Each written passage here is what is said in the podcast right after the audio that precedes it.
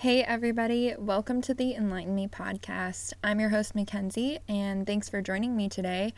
As you may already know, I am continuing to postpone my regular posting schedule for the podcast in order to help amplify Black voices. So, come July, I will be bringing different types of content, but for the rest of the month, I just wanted to dedicate this to focusing on the racial issues that we are facing in this country and really everywhere. So, for this recast, I am re airing an episode that I recorded with my friend Justin. He is another friend that I met from grad school and someone I really, really, really, truly admire. Uh, you'll hear more about what he does in this episode, but he currently serves as the director of a diversity center for a university and is working on his PhD. He's passionate about college experiences for minority groups, specifically racial minorities, but really all kinds of people, just so that we can seek to continue to close the achievement gap between races. So, this conversation I think really demonstrates what systemic racism looks like that's a term that's been floating around. And if you don't know what it means, I think this conversation might help you to understand. And we're going to be talking about it more next week on the podcast, also. But I think Justin does a great job of explaining this, both from a personal standpoint and just from a standpoint that he's witnessed through his career. He is someone who is just going to do big things, and I know you will enjoy learning from him. He's already had an impact on several students' lives, and I just know he's going to keep doing that. So I really think you'll enjoy him today. Please don't forget to leave a rating or review for the show. I'm still donating money on your behalf to two awesome organizations. So, thanks to you guys, I've been able to donate money to Water Mission to help provide clean water for people across the globe, and also to Young Life, which is seeking to minister to young students, specifically in high school and middle school, and do super awesome things like summer camps. So, thank you for helping me to help those really awesome charities. And also make sure you're subscribed to the show because you'll get notified whenever new episodes are available, including next week and July and all that good stuff. So, subscribe, leave a review, and enjoy learning from Justin. Here's to listening and learning together.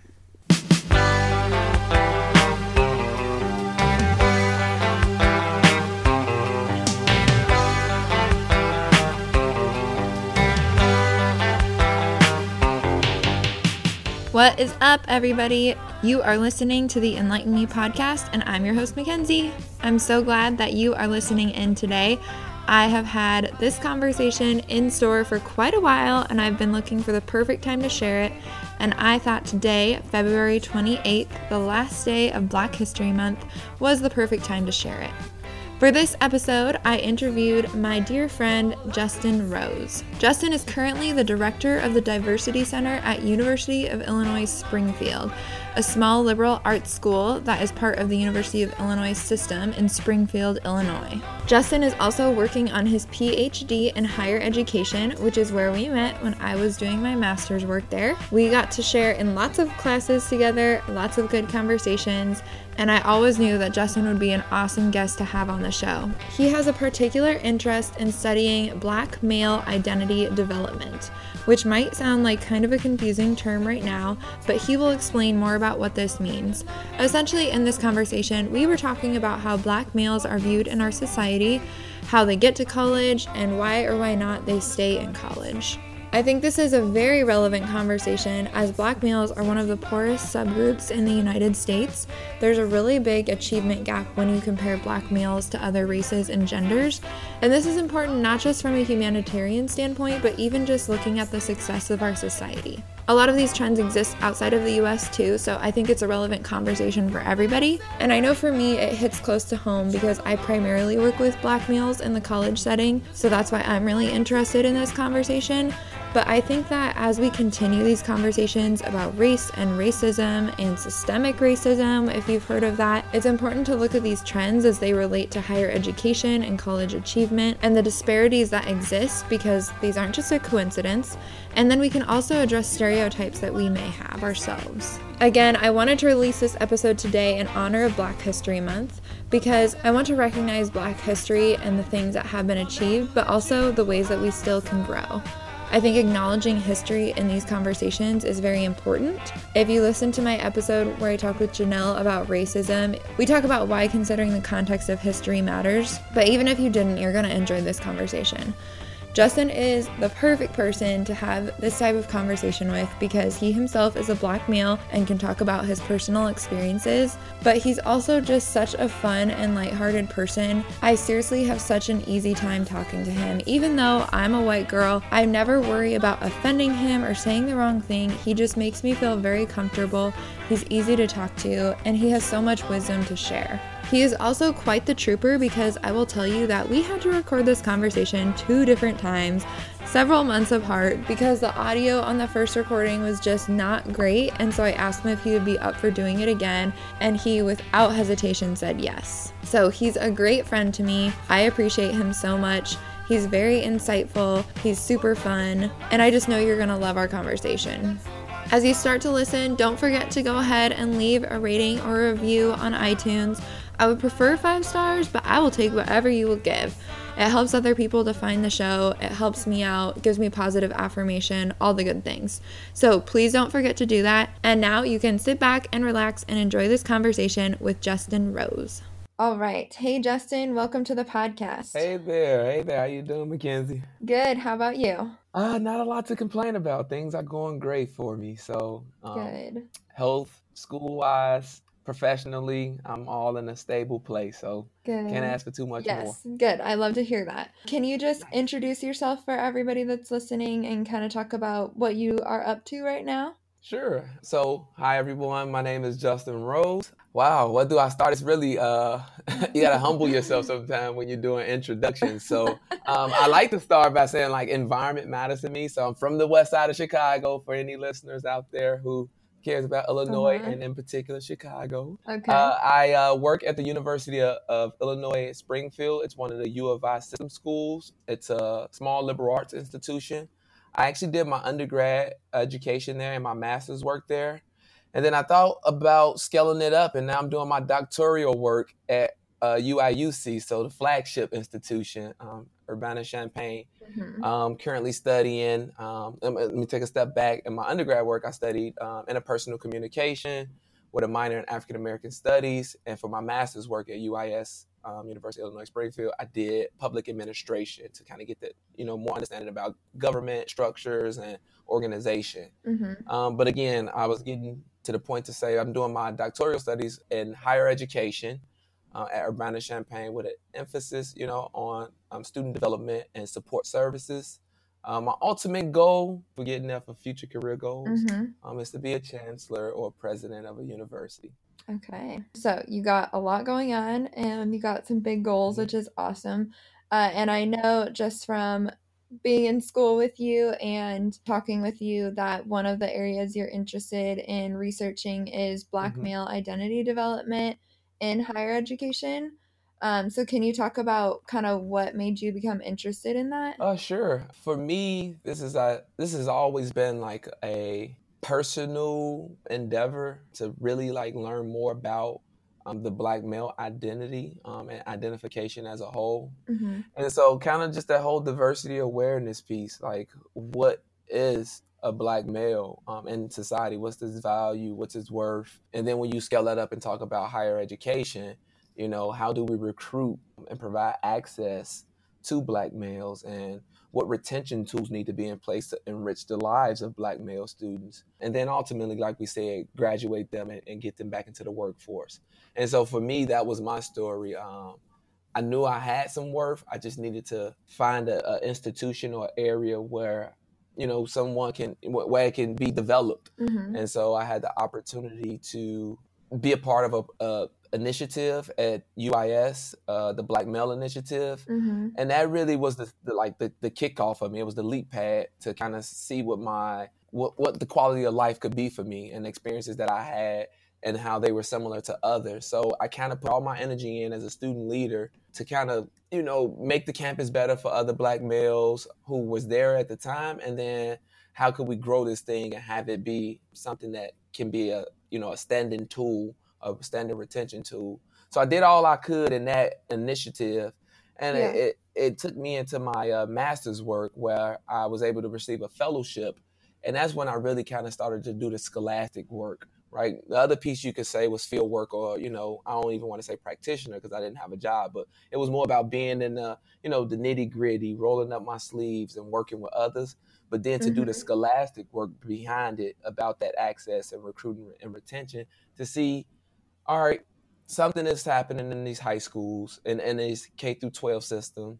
Something is happening society, you know, societal, right? Something is happening from incarceration to you know poverty rates to things of that nature and just socialization something that's happening amongst peers. So seeing how all those factors played a role together yeah.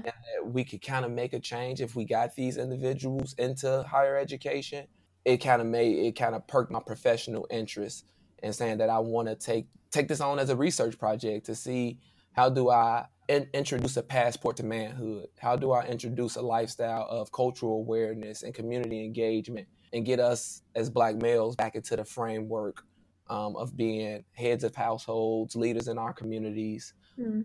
and just just overall just well-rounded individuals who can be contributors to society. Um, so that that that became my interest. You know, how do I ultimately fight for the needs of other black males like me and for future generations of black males? Yeah, totally.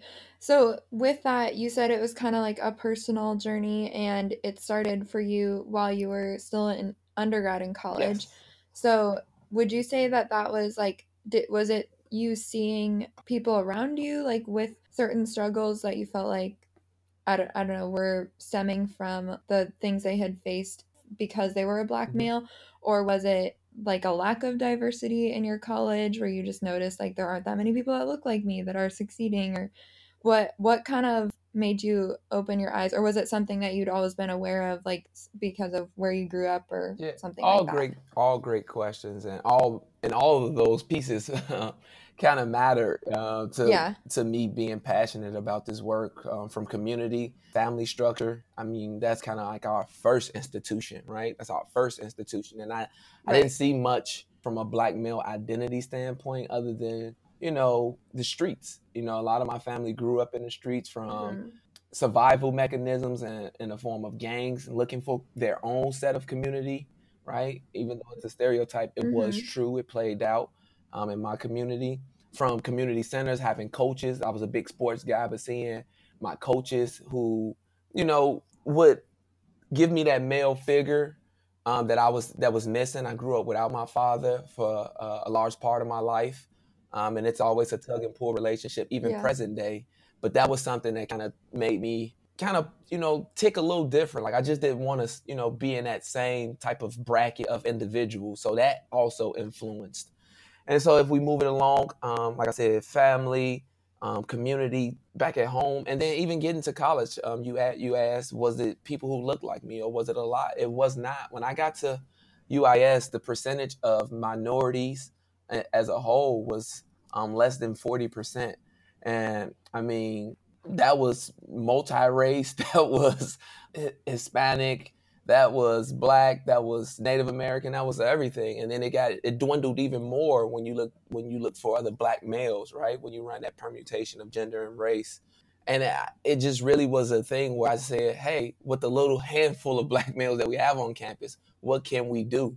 Can we do something? Yeah. And so that kind of was my, I want to say my first piece of like social justice. Like we're going to bond together. We're going to make it, you know, some some space for us on campus physically and just like as a whole informally this will be our space. So and then you know just just the people you you you see in the community like when you got when I got to higher ed like I was able to be exposed to you know going to boys and girls clubs and seeing other leaders in the community from the NAACP and the Urban League. And these individuals these were men no one in particular but but people belong to these organiz- these historical organizations who I said, oh, I could possibly be in that framework with them. I can possibly make a change. So it was kind of um, it was a little hodgepodge of everything that piqued my interest, but at, at the root of it, it was I just didn't want to be the stereotypical black male. I knew that it was higher education. Mm-hmm. I made it there, and others had made it there, and that we had an obligation to do our work to promote more, I guess, equity or parity for future generations. So um, that that's what it was for me. Okay, yeah, totally. Combination of a lot of things, but that's really interesting. And with that, I'll ask too. Can you talk a little bit about your current job on campus right now, outside of what you're working on with getting your PhD? but also your job and kind of how that connects to like these passions of yours? For sure. Um, so uh, my title is a student program advisor, um, but it's loaded, right? That's just the title. Yeah. Um, right. The main crux of the position is to do a lot of student recruitment and retention, and again, all those efforts that focus on underrepresented, diverse students to kind of help them, you know, reach graduation and you know and graduate. So we put a lot of focus on the internal and external um, development and outreach for those students. Yeah. But in my role, I provide a lot of oversight and coordination for our first generation programs, for our Black Male Initiative, for our Hispanic and Latinx Initiative, for our Women's Center. All of these, what we would call um, racial minorities or gender minority groups. Mm-hmm. Um, I oversee that and I kind of infuse different learning outcomes for student development if it's applicable right it's not always applicable but just making them uh, making making the students aware of different outcomes when we engage in programming. How can i help students acquire knowledge around diversity awareness about different races and cultures and religious beliefs? How can i help students build foundation and knowledge about you know engaging in intercultural dialogue right? Or even just from a cognitive standpoint how do i take your experiences and almost kind of meet them in the middle and have with someone else and have some type of tangible growth right not to change someone but just some tangible growth how do i yeah. enhance the identity or solidify any thought processes you have about yourself or about your culture mm-hmm leadership opportunities, you know, like from conference opportunities or research opportunities, you know, just putting students around those things. And um, again, working with all of my other colleagues to um, really get at this diversity, equity, and inclusion work. So, how do we work collaboratively to promote fair and social justice practices that you know a student can benefit from from using our service and career services and counseling? Like how do we pull everyone into the framework? So that's another piece um, of my job to make sure that um, we're working comprehensively to create an educational structure where multicultural programming and multiculturalism is a real thing and diversity is a real thing mm-hmm. yeah okay that's really neat um, i know people are probably interested in learning more about that so i'll ask you a few more questions about that later, but going back to like what you research right now with your doctoral degree, what would you say like what are some things that you've been learning and why do you think this is important? Like I feel like this is a really big conversation that's kind of like going on in our country right now or you know, if it's not it needs to be, but why do you think this is like an important topic to research? for people that have like no like have maybe never thought about this before like oh yeah I, I guess i hadn't thought about why that would be important to think about oh yeah uh, that's a great piece uh, a great question uh, i think if i had to just put it in layman's terms i mean we hear all these phrases or we cut on the news whatever outlet that we get our information from and we hear about poverty and incarceration and being locked out of employment opportunities or the struggles in the classroom for for just your everyday high school student. Those things are amplified when we think about the identity of black males, uh, some of the stereotype threat that is placed upon them, and the things that we start to believe as our own reality. And so the reason why this work is important, and, it, and again, it start it should start way before higher education. Um, is if we don't correct or restore some of that justice for black males, then they only plague our social system. They only plague our government systems in a way that we don't want, right? So college readiness never happens. Mm-hmm. Um, mismatch of jobs occurs more readily, um, or even just again a, a bog or a, a, a, drain on unemployment, right? right? And it's just one of those things that it leaves households depleted. It just continues a cycle of intergenerational disadvantages um, for Black males. And so the reason why I want to get in and study this work and try to make a tangible change is because I was that student. Uh, I was the student who was in the school system who was overlooked or demonized for being passionate or demonized for being a student who just didn't have all of the resources to kind of keep up with my my peers. And so Yeah. to be able to communicate to the public and others through my research and my scholarly practice that it takes everyone. It's not a one man show. I'm not going to be able to do it all alone. We need our community action agencies. Yeah. Uh, we need our community centers, which I spoke about, whether that's through sports and other, you know, after school programs. Uh, we need solid households. We need good K through 12 school systems. And so, always trying to be in the face of a politician, always trying to be in the face of those individuals in our community who make those big decisions, not just in Washington, but just every day, and just trying to say how we can influence the experience of a black male and change the perception that they have about themselves. That's why this work matters to me. And that's why it should matter to everyone who's listening. Yeah, totally. And I think what you said too was really cool. Like, even if there was somebody that didn't care, I, I hope this isn't the case, but even Right. if there was somebody listening that was like, I don't care about minorities, like, I just don't care about that, it's like what you were saying is like the better that all subgroups like of our society do, like the better it is for all of us. Like the more people that are going to college, the better it is for our entire economy and workforce and everything. Exactly. So like even if you didn't care about, you know, these specific groups of people that we're talking about, it's really helpful to all of us when other people succeed. Yeah, exactly. It's you. You said it perfectly. I mean, it just it pulls everyone in a in a positive direction towards like just accomplishing Yeah. something, right? Like equal access, right? If we really want to live that out, that's what we have to do. Yeah, totally. Yeah, okay. No, that's really helpful to understand and I think probably helps people to understand like why the behind the scenes research that you're doing is important and I always like that because you see like so much stuff like on TV and you know on social media and whatnot about like all these action steps that people are taking but we also need the people that are like behind the scenes like you mm-hmm. doing the research like the desk work and the you know all the hours you spend researching and writing and everything like we need that to help us understand like why are we here and what do we need to do. So i think that's really cool. Thank you.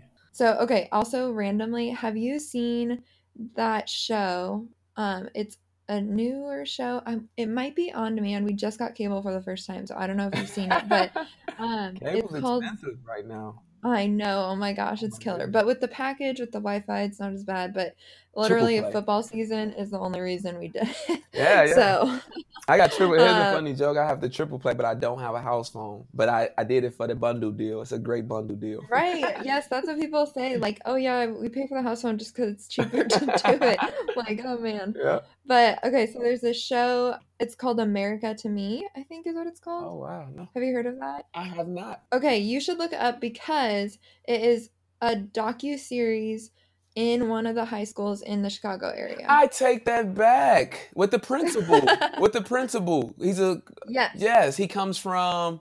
Oh wait, America to Me is for Oak Park River Forest. Yep, yep, Yes, yep. I take it back. Yes, I did. I, I only took I only checked out an episode, and I only checked out an episode because I recruited a student from Oak Park River Forest this year, and he's Oh, in my okay, program. yeah. Phenomenal student.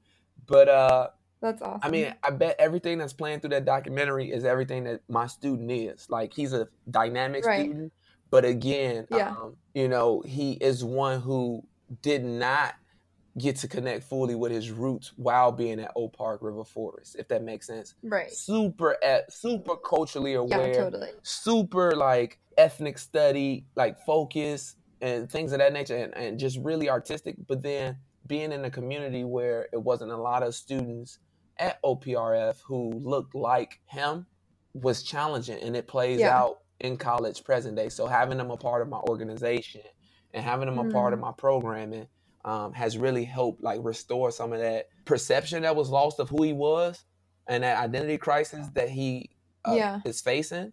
And I, I mean, it's a, it's not a project. I don't want to make it, you know, you don't do that. It's not a social experiment or anything, but you can see some of the social and Sure. emotional learning that that was missed, right? right. Not even just the academic, like academics are there, but some of the social and emotional pieces that's missing. Yes. Yeah, I think it's they do a really good job of not Yeah. like taking a side or anything or like I don't know. It's pretty objective, I think, and it's just interesting. It's it's very interesting to see how these dynamics play out like in that high school and kind of makes you aware like especially for me and probably you too Mhm. working with high, or working with college students you know i have so many that come in that are just so behind and i'm like man if this had only been addressed in high school but then when you watch this show you're like man this really should have been addressed Yeah. in like kindergarten or first grade probably like it's it's kind of i wouldn't say it's like depressing or anything to watch but it is really interesting so highly recommend it for people that haven't heard of it before Uh, so yeah. all right, I'm glad that you know what I'm talking about because Yeah. I figured that would hit home for you being in Chicago. All right, so kind of since we're talking about minority groups and, you know, we'll talk more about like specifically on being on college campuses, but what do you think like there there's so much racial tension in our country right now. A lot of stereotypes about, you know, the group that you identify with as a black male, a lot of stereotypes just in general about minorities if you could like speak to people right now about some stereotypes or a stereotype that really irks you or i don't know maybe that you feel like people aren't aware of this stereotype would there be anything for you that you would want to educate people on Oh, the I would say the the stereotype that it's not a college going culture for black males that we don't want to go to college. That's Mhm. not the case. I think every Yeah. student wants a chance at some type of, you know, college experience to better their, you know, they might not call it socioeconomic status, but to better their quality of life. And so, you Yeah. know, generally we'll say, oh, they don't want to go to college, or you know, they're, you know, they're avoiding the, you know, the process. But it's so much danger, and it's so much, and I, I use danger in a, in a loaded way. It's so much danger of going to college, or even having an opportunity um, to go to college from again your own community sometimes your own peers they they don't understand sometimes your family support isn't there mm-hmm. sometimes the high schools don't pre- Mhm. you know they don't prepare you they're underfunded under resourced um, the colleges that you might have aspirations of going to never come to visit right your high school because it's so it's in a terrible district and network um, so you can't really even get a college Mm. recruiter out there uh-huh, so yeah you know, just hearing danger, it's just a lot. And then for those who do, right, break the mold and, and end up in the college going culture and they go, the danger amplifies again, right? That we do want to succeed, Yeah. but how? We get access to, but how do we get access within?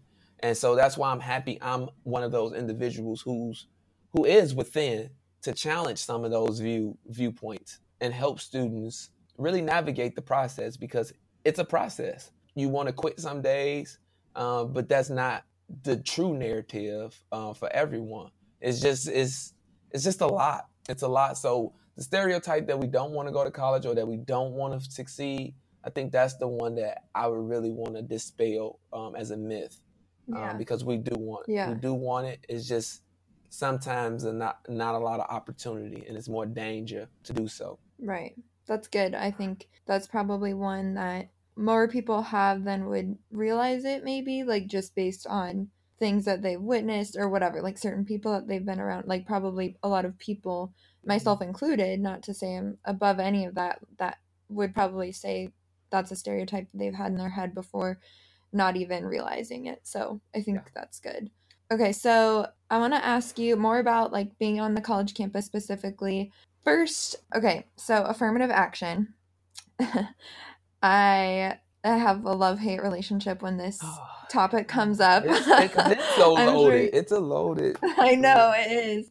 It is. Um, I think maybe if you could just kind of, if you could first just define kind of what it is, you know, from an objective standpoint, what is it? What what's it intended to do? If you could just start with that for people that have probably heard about this but maybe don't couldn't say exactly what it is. Okay. I guess in a nutshell, if I can use that, Yeah. um, I would say it's more or less a government action program that really kind of looks to redress some of the historical injustices that marginalized communities or marginalized identity groups had faced from a employment and educational standpoint.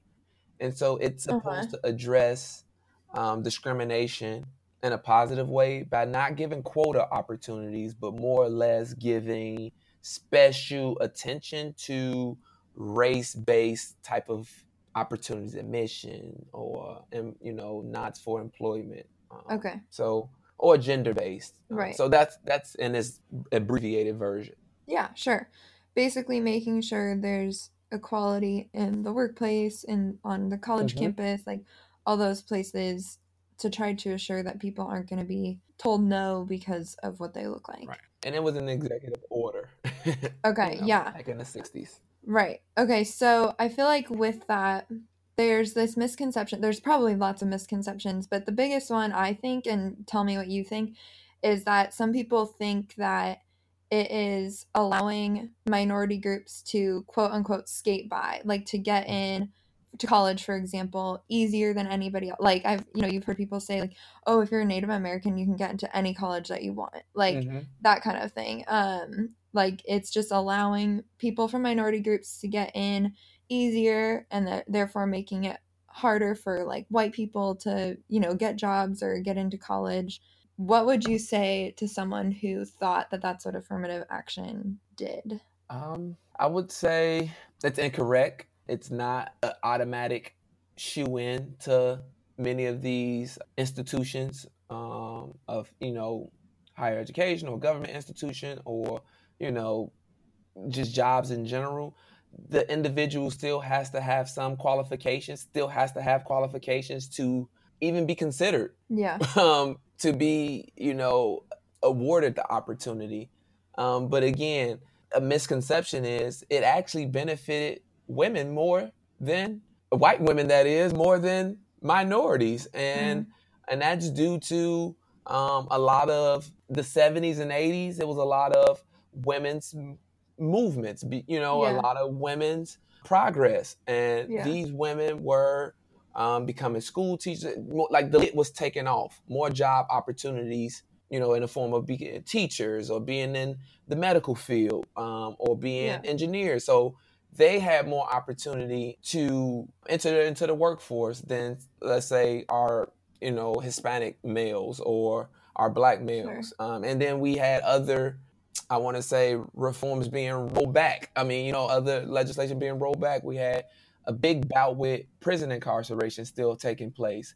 So, I mean, how can you know African Americans or black males, if we're going to speak in candor, um, take jobs away from people, escape by when they're fighting another battle of perplexity in, in, in society. Mm-hmm. And so, it, you know, not to say that these white women or women in general didn't have to have, again, qualifications, but it did allow more, I want to say, gender minority um, individuals into the into the framework um, to redress some of those historically excluded groups. Eh, you know, so I would just say it's a big, big topic, but just know that there's no like automatic shoo in. There's no quotas in place. There's no, you know, formula that's saying because you are black or because you are a Hispanic or Native American or Asian American individual, you have this opportunity. You still have to put in the work right to be um, considered, you know, for the opportunity. Right. Yeah. So, would you say what would you say if someone thought like okay yeah i get that that it's like supposed to help make things more equal but and i'm saying this because i had someone say this to me recently and i was kind of speechless like i don't even know how to respond to that um but someone a white person was saying to me that affirmative action is discriminatory against white people because it makes it easier for people of other races to get into school, therefore making it harder for white people to get into school. Like as if like spots are being taken or so- something like that, I guess.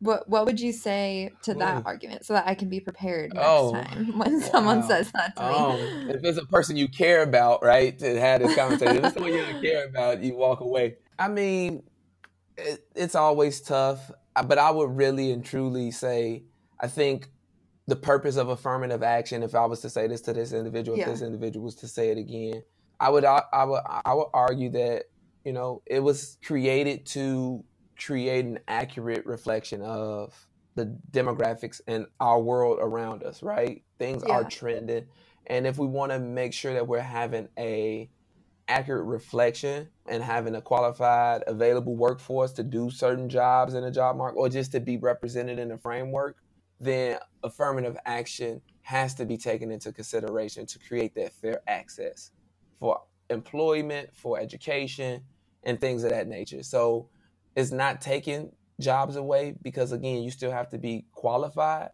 It's only redressing some of the historical injustices that had taken place since mm-hmm. um, de jure and de facto segregation and discrimination.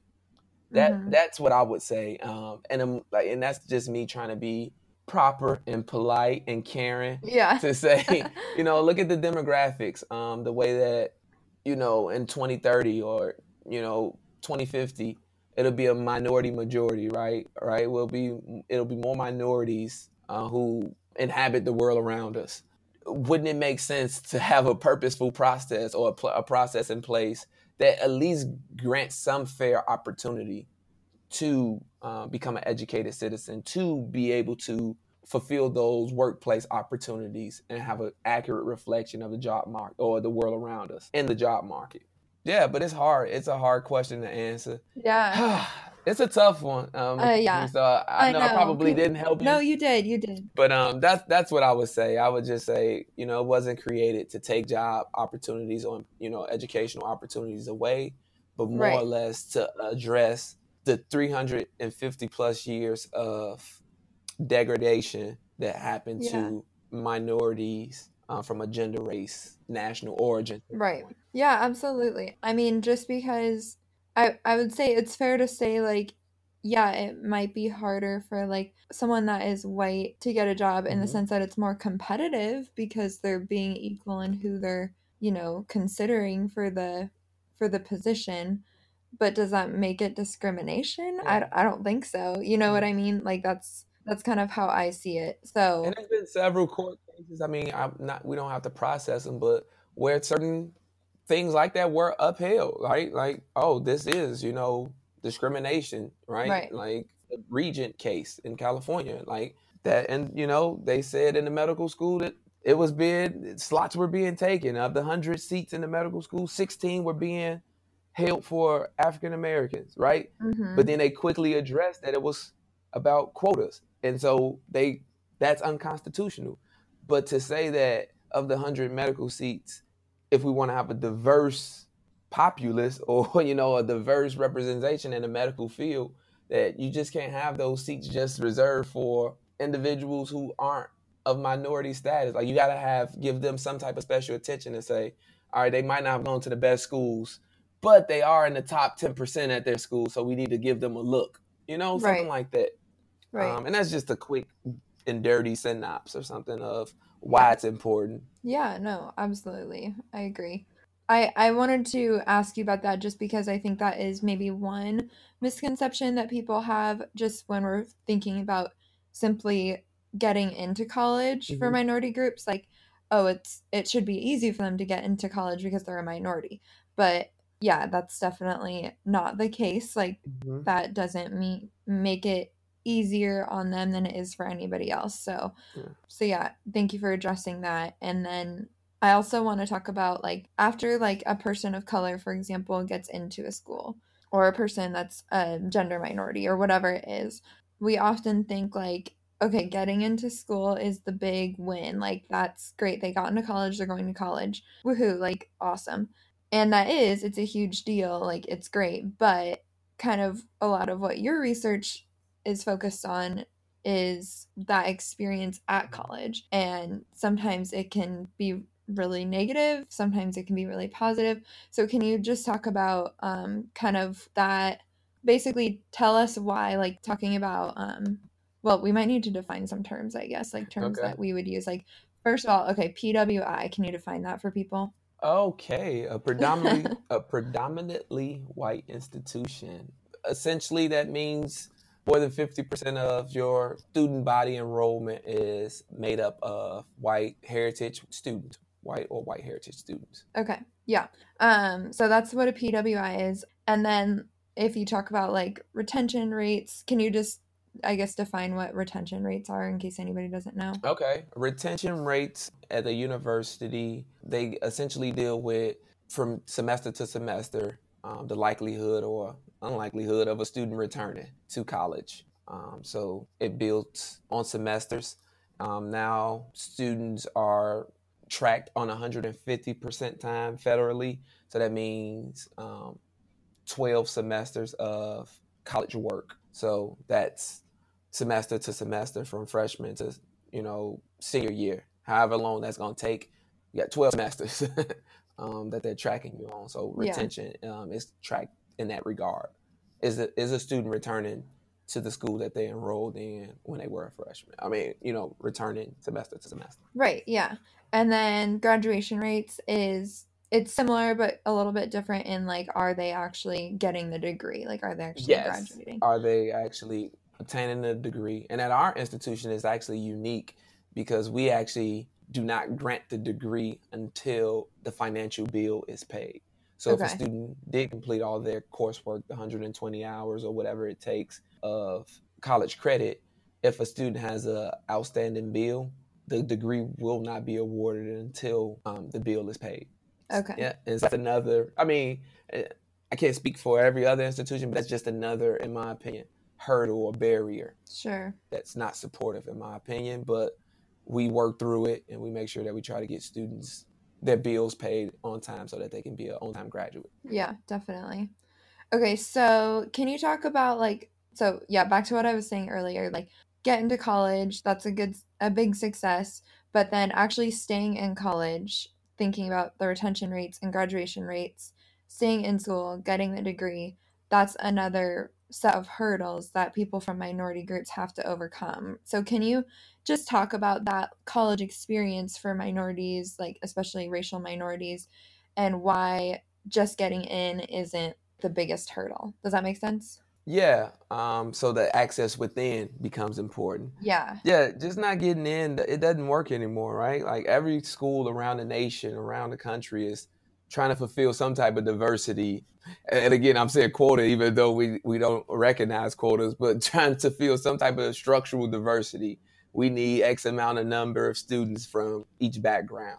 So that's without right. a doubt. So access is rampant now. Students are given access to college.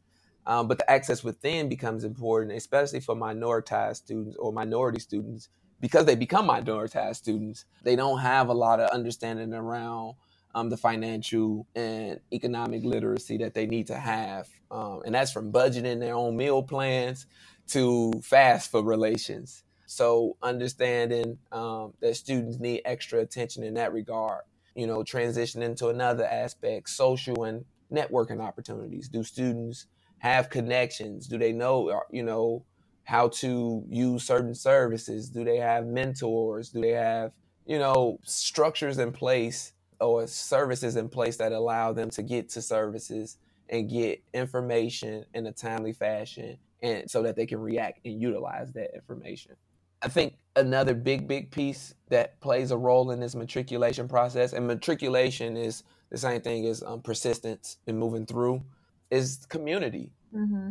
It's really important for minority students to find interest in hobbies um, that they are familiar with from where they, you know, the, the different backgrounds that they come from. If, if, if a student is coming from a metropolitan area, a, a big city, or something of that magnitude, you know, and it's a lot of opportunity, a lot of, I guess, I don't want to just look at it from a retail standpoint, but it's a lot of uh, more more uh, businesses around for students or more things for students to get engaged in how do we find those same things to get students engaged and integrated you know at the campus level mm-hmm. um, and making sure that their climate the climate for them welcomes their diversity mm-hmm. um, and is fair to their diversity um, and embraces it so we have to make sure that community is there and that takes everyone from faculty and staff down to peer-to-peer relations um, but it's intentional. And I think the lucky thing for, you know, and I don't speak, I speak highly of my institution because I think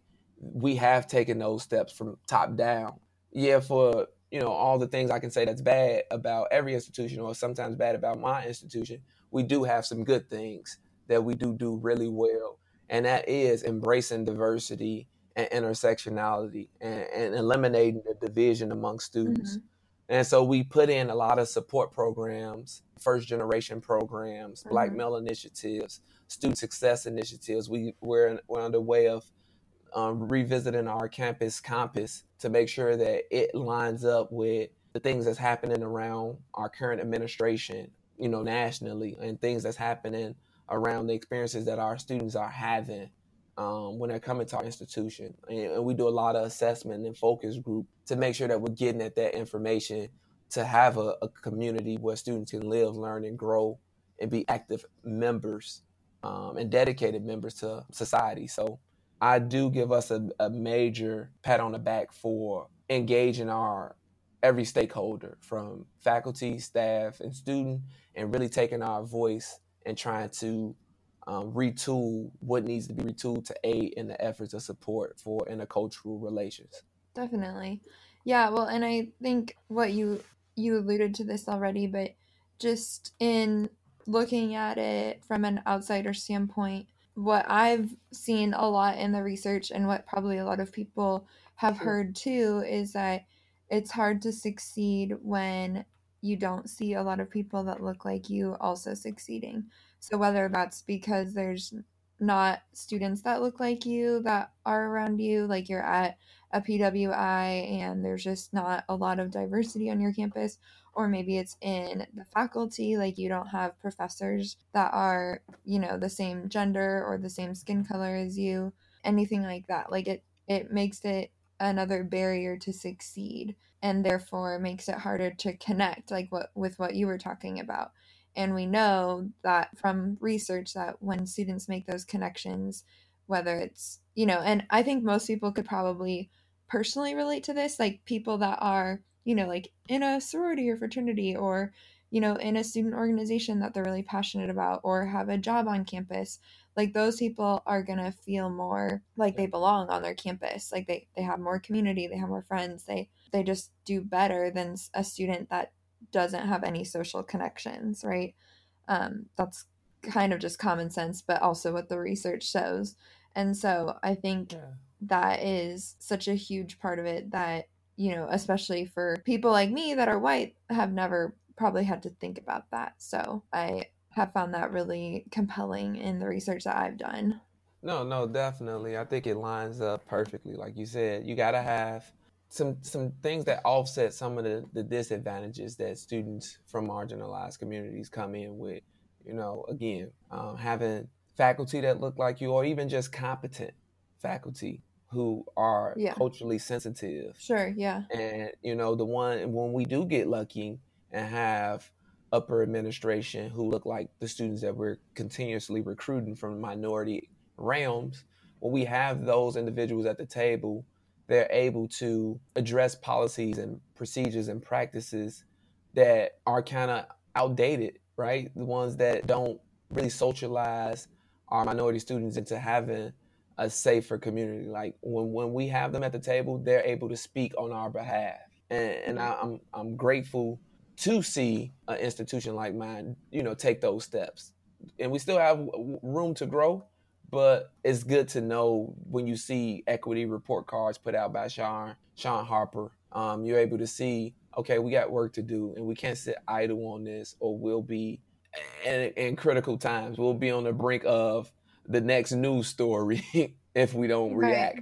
If we don't react, so it's good. It's good. You need yeah. need people who inspire, who look like you, but we also need just culturally sensitive and ethnically sensitive individuals in some of these seats. Yeah, need definitely. the right people on the right bus in the right seat. Right. Would you say that kind of what your school is currently doing, like, do you think that's a trend across most campuses in the country, or do you think you guys are ahead of the curve, or what would you kind of say is like the state of most college campuses as far as that goes? Um, I'm I'm certain every campus, you know, whether well resourced or moderately resourced, has some type of diversity equity and inclusion plan or inclusive plan where it's looking at a combination of things to make sure that students are doing well. But so I'll say yes. I'll say yes. Um, it, it, may be at a low capacity, moderate capacity, or high capacity, depending on the resources. But every institution does have a diversity plan. It's just how well is it carried out, yeah. and how you know how's that top down really meeting with that bottom up concern. Um, and I just think we're lucky right now to be going through a yeah. campus master plan um, where every stakeholder voice is being heard. We're lucky to be going. We brought a consultant group in to kind of look at our mission, values, objectives of the university to kind of just kind of, I guess, be trending with what's happening in society now. So we, we're undergoing a new campus compass um, to kind of make sure that we're ticking in the right direction um, for some of these diversity, equity, and inclusion issues that happens around us. Cool. Yeah. Well, and just to give people that are listening some perspective, I looked up this report while we were talking um, just about graduation rates, just because I feel like we can broadly talk about them, but to give an actual number just might help people to picture like what kind of is going on right now. So I found this report from Inside Higher Ed, which I will put a link to in the show notes, but it is looking at a report from students at two year and four year colleges that entered in the year 2010 and what their graduation rates were compared by race. And so they looked at four different races, but I'll just compare black and white just for the sake of comparison. So white students completed their degree, graduated at a 62% success rate. So 62% of the students that entered the schools left with their degree, which mm-hmm. even that is really not that high. Like that's that's and this is a national study, so it's from colleges all over the country.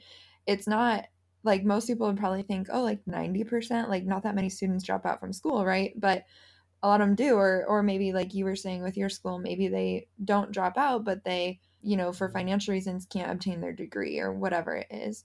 So 62% was for white students and then um, for black students it's 38% and yeah, so i'm looking at the same study you're looking now. at that looking one? at, yeah. Yeah asian students 63.2% yep yep.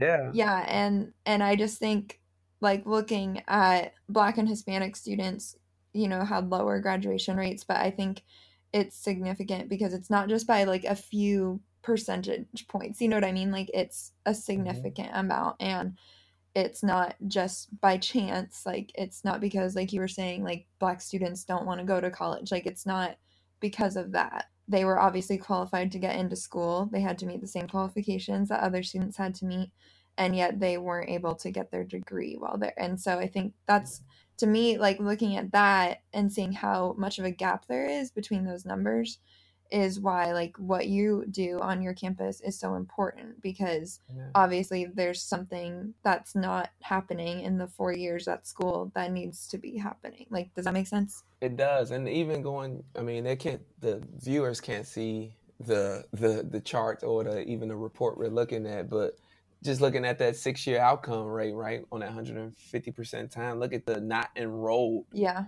of the number of uh, participants, right? The number of people surveyed 44.6% of black students not enrolled. Yeah. um, that's that's amazing. Yeah. Like that's higher than the the amount that graduates. Right. Yeah, that's almost half the population of black students that were surveyed. So, yeah, so. it's it's just I feel like we feel like we're progressing and we are, but also like we need to remember that there is still a big gap and like we still have a lot of ways to go. And yeah, like getting into college, like affirmative action, like you said, that was in the 60s and 70s, like that was a long time ago.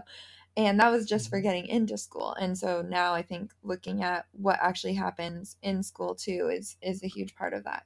But obviously, too, from this report, we can see some of them, some minority students still aren't going to school. So there's a lot of a lot of things there to think about and this might feel like overwhelming for people to hear. What would you say because obviously not everybody like you and I have a job on a college campus where we feel like, "Oh, this is our niche, like this is where we can, you know, make a difference or whatever." What would you say to just like people who are listening who have all kinds of jobs or you know, or maybe even stay at home moms or whatever it is that they do, like what would you say they should do knowing this now? Like, what can they do with this information?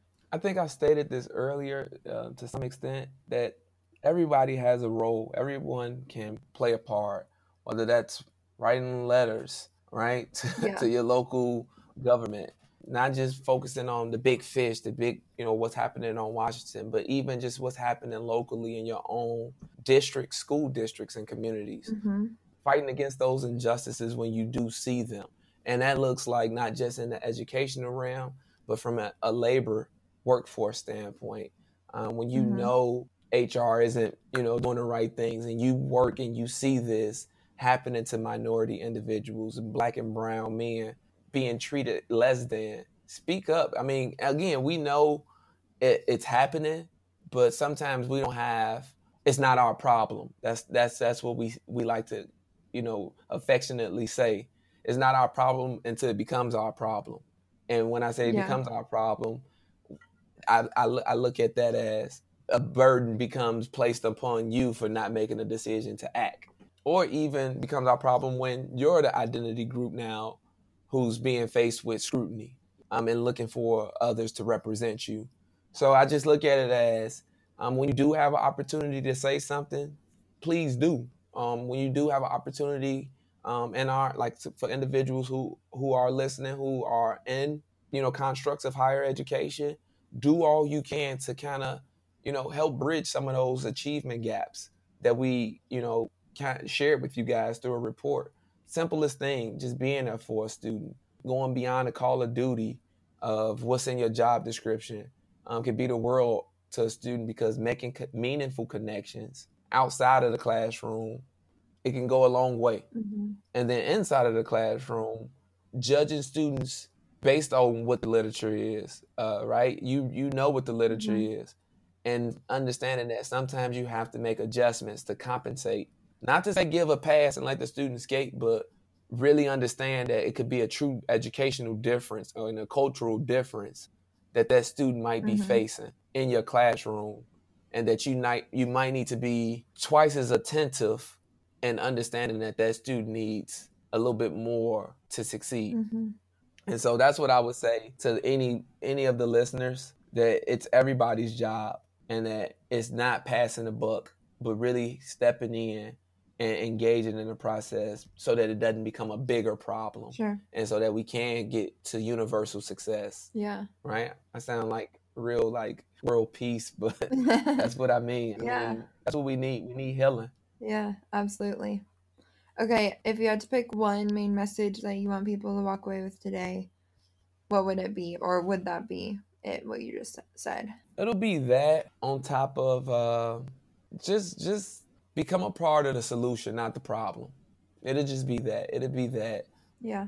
You know, let's get out of this deficit based type of perspective and look at the assets that we all like bring. Mm-hmm. It's assets that our minority males, our men of color, our black males bring to society. Can we start to tease out and parse out what those true assets are so that we can all learn from one another? Mm-hmm. It's tough, it's scary at times, but you know, fear is a, is a stabilizer. Fear will stabilize you and, and, and paralyze you from a way that you don't want to engage in a process.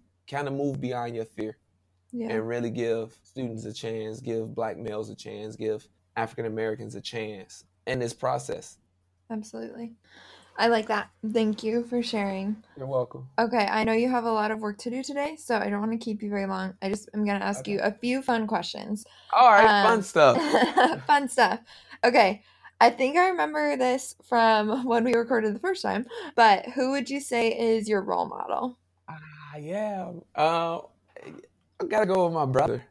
I love okay, yeah, that's brother. what you said last time. yeah, yeah, my brother. I mean, yeah, he, he's dynamic, man. He's actually my middle brother, who's now my oldest brother. Um, okay. On my mother's side, but I mean, we we're we're Siamese twins without being really connected. like, like honestly, uh-huh. um, he has given so much for me to be in a position that I am today, and I, I mean, I'm super grateful. Like, I'm not indebted to him. He would tell me, "You're not indebted to me," but I feel indebted because he stepped in yeah. and played a pivotal role of being a man in my life. Some college education, but left and came back to take care of me so that I can have an opportunity to take care of others, to get an education and be doing the work that I'm doing mm-hmm. now. So my success is ultimately his success. So anybody I've ever helped, my brother Jakari Rose has helped as well because uh, I wouldn't mm-hmm. be who I am today without a lot of his guidance and support and just responsibility of being a man and teaching me that. Oh, that's so cool.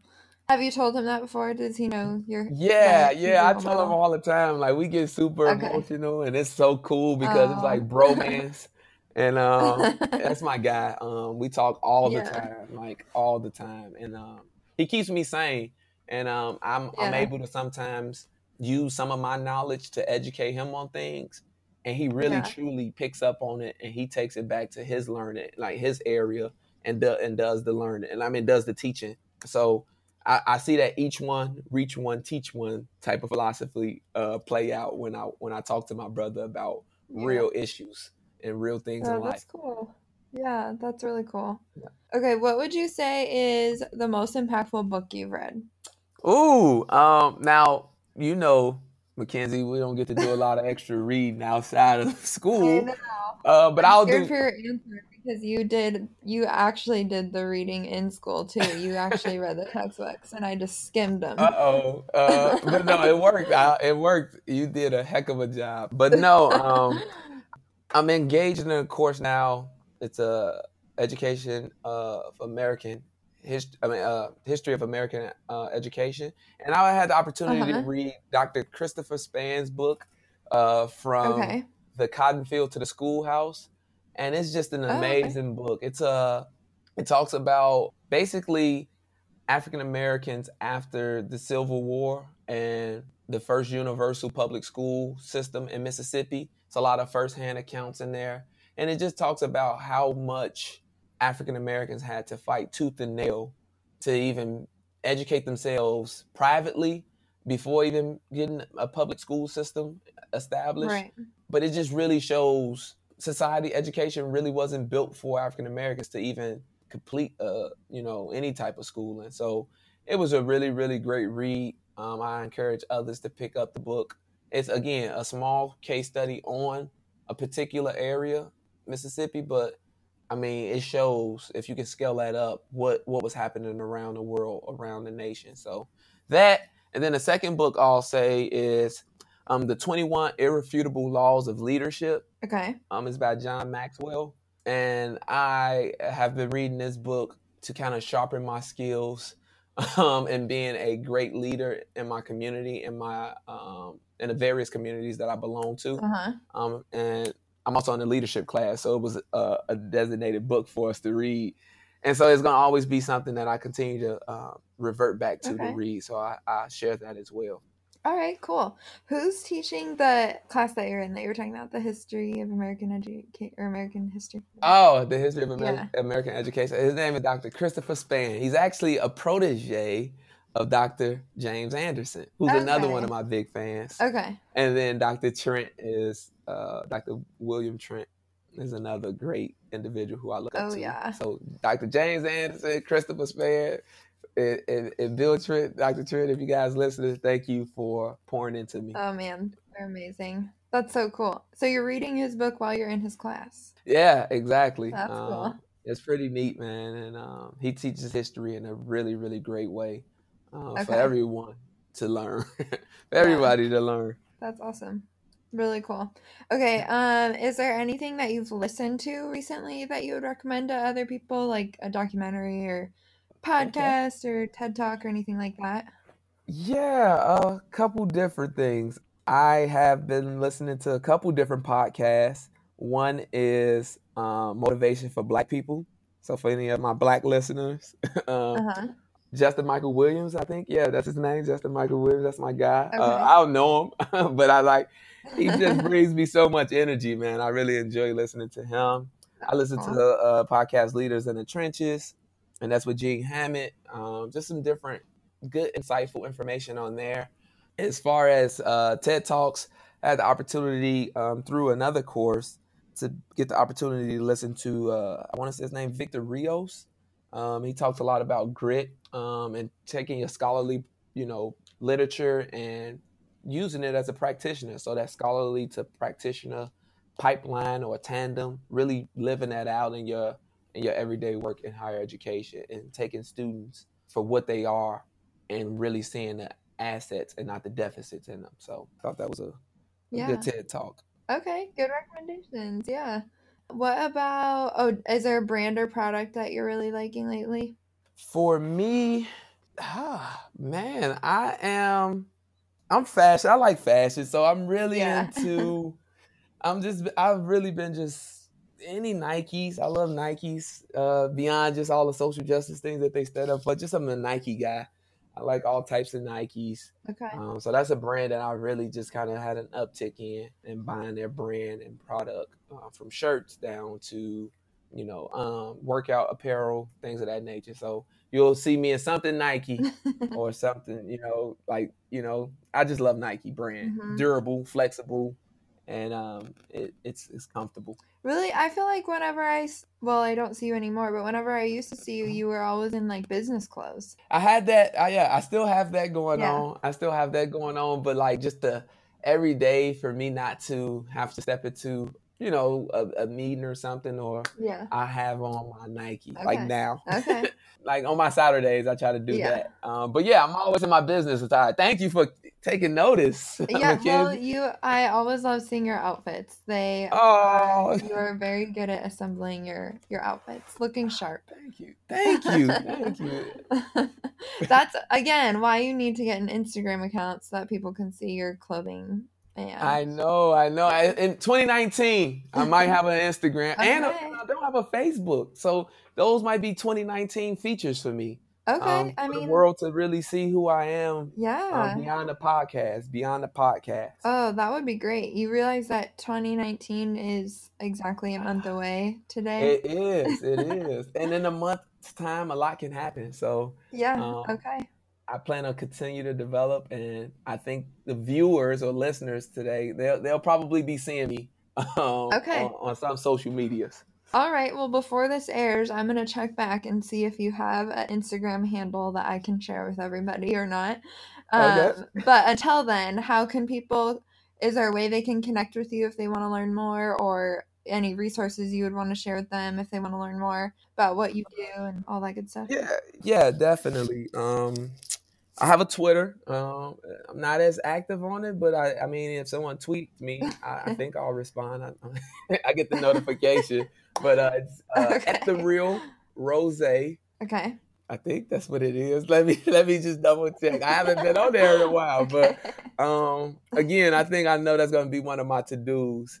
Uh, but yeah, at the real Rose, that's the Twitter handle. okay. And then, you know, you can just email me at j underscore rose 773 at yahoo.com. All right. And I pretty much, you know, just, it seems like it's a different type of way of communicating, but so many people have reached out in that magnitude just for just quick talks or they met me somewhere and that's the email address that I give out. And um, I'm pretty responsive. Cool. That's great. And I'm just really excited. I'm I'm super thankful that you took the time again to do this. Thank you so Oh, much. problem. Um it was so great and I learned a lot. I'm sure everybody else did too and I'm just really excited to see what you do because I just know that you're going to do a lot of awesome things and already have impacted a lot of students' lives, but you're going to continue to impact more lives and I just can't wait to see what what's in store for you. Oh, thank you. And and I just want to give you, I don't know if your listeners, do your listeners know? Yes. Yeah, yeah, um, yeah. The great Yeah, news you do. shared with me. Oh, okay. Well, I didn't want to, you know, be a, a spoiler, um, but I just want to say I want to wish you a successful birth. I know it's still early in the game, Yes. No, um, but okay. congratu- big time congratulations to you. Thank you. And I think you're you're gonna be a stellar mom. Um, you're an amazing person. Uh, you have a true, you know, you truly have a big heart, and um, I know that you're gonna continue to do, impact the students that you work with in athletics and beyond, and that your Yeah. your, your child is lucky. Yeah. Um, Oh, thank lucky, you. honestly, man, and your husband. So Aw, um, big time. So Thanks. That's so nice of you to say. Oh man, it makes me miss you. I wish we were still in classes together. Although not in Oh. classes, but just- right, right, right. But just crossing paths. yeah. But I think we will. I think we'll cross paths um, from this. You know, it's a friendship. yes. so I think that's what it'll be forever. Maybe someday I'll work at a university that you're the president of. Who knows? Woo! And I would love that. I would love that. Give you all the control. Go ahead, run, run Uh, the thing. uh, thank you. Well, this was awesome. Thank you so much for taking the time, Justin. Oh, no problem at all. Um, anytime I can help, don't hesitate to reach out. You know how to reach me. Thank you.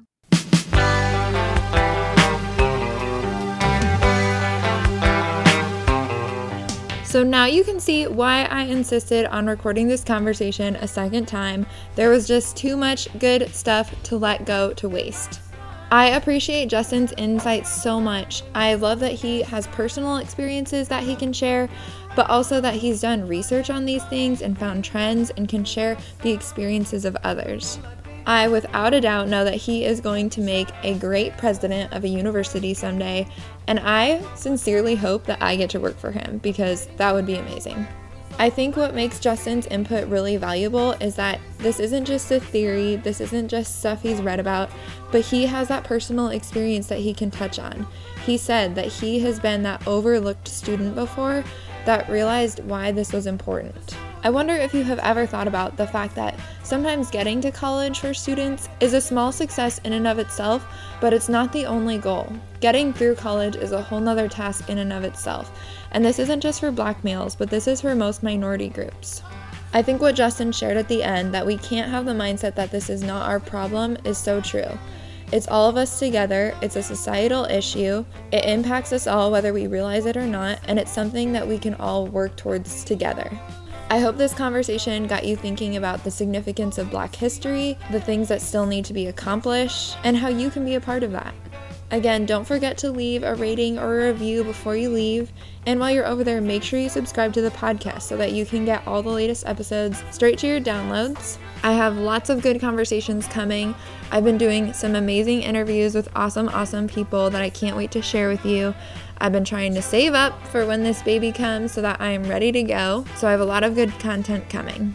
Don't hesitate to hit me up in the meantime and hit Justin up as well. He would love to hear from you. It might take him a while to reply to your DM on Twitter, but he will for sure do it. Like I said, he's been a great friend to me and he will not hesitate to help anybody that he can.